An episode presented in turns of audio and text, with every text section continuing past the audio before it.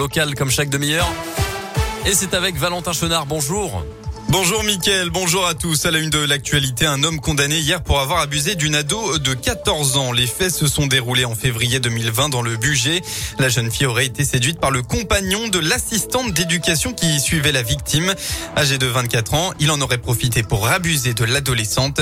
Au courant, la compagne du suspect avait finalement demandé à la jeune fille de passer l'affaire sous silence. Et d'après le progrès, le prévenu a hier été condamné à trois ans de prison pour agression sexuelle. Son ex, à elle, écopé d'un an avec sursis non-dénonciation.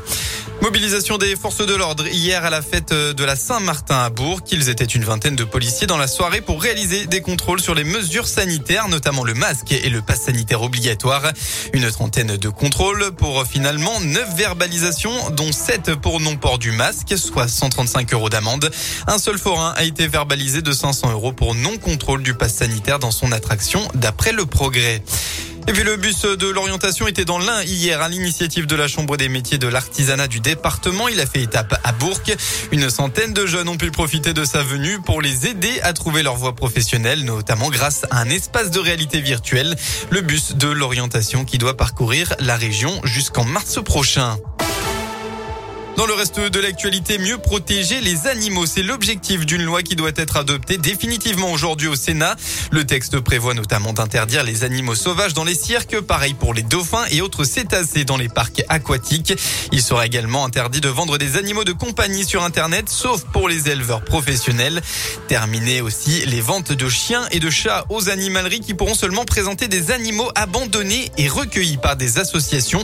Voilà pour les principales mesures. Cette loi, Léa du Perrin vise aussi à durcir les sanctions en cas de maltraitance et d'abandon.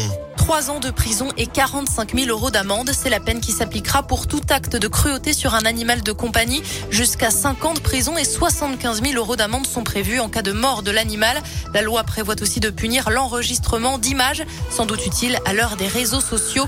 L'objectif est aussi de mieux lutter contre l'abandon, véritable fléau dénoncé chaque année par les associations. Désormais, toute personne adoptant un animal, même de manière gratuite, devra signer un certificat d'engagement et de connaissance des besoins de Un décret doit encore en préciser le contenu, mais on comprend bien l'idée. Informer correctement l'acquéreur sur le coût que représente l'adoption d'un animal, aussi bien pour les frais de nourriture ou de vétérinaire. La loi prévoit enfin une meilleure coopération entre l'État et les collectivités locales concernant les chats errants, notamment en matière de stérilisation. Plus d'infos sur radioscope.com. Attention, si vous prenez l'avion aujourd'hui avec cette grève des agents de sûreté de l'aéroport de Lyon-Saint-Exupéry pour des embauches, des hausses de salaire ou encore de meilleures conditions de travail, le temps d'embarquement risque d'être allongé.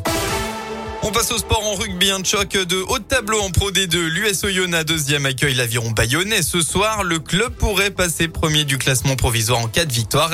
Il va falloir batailler pour ça. Ce sera à 20h45. Et puis en basket, enfin, la Gielbourg qui est passée tout près de l'exploit en Eurocoupe hier soir. Cinquième journée, le club se dépassait chez un gros morceau, un Valence. Malheureusement, les Bressans se sont inclinés de justesse face aux Espagnols. Résultat final 98 à 95. À l'issue de cette rencontre, le club est dernier leur groupe.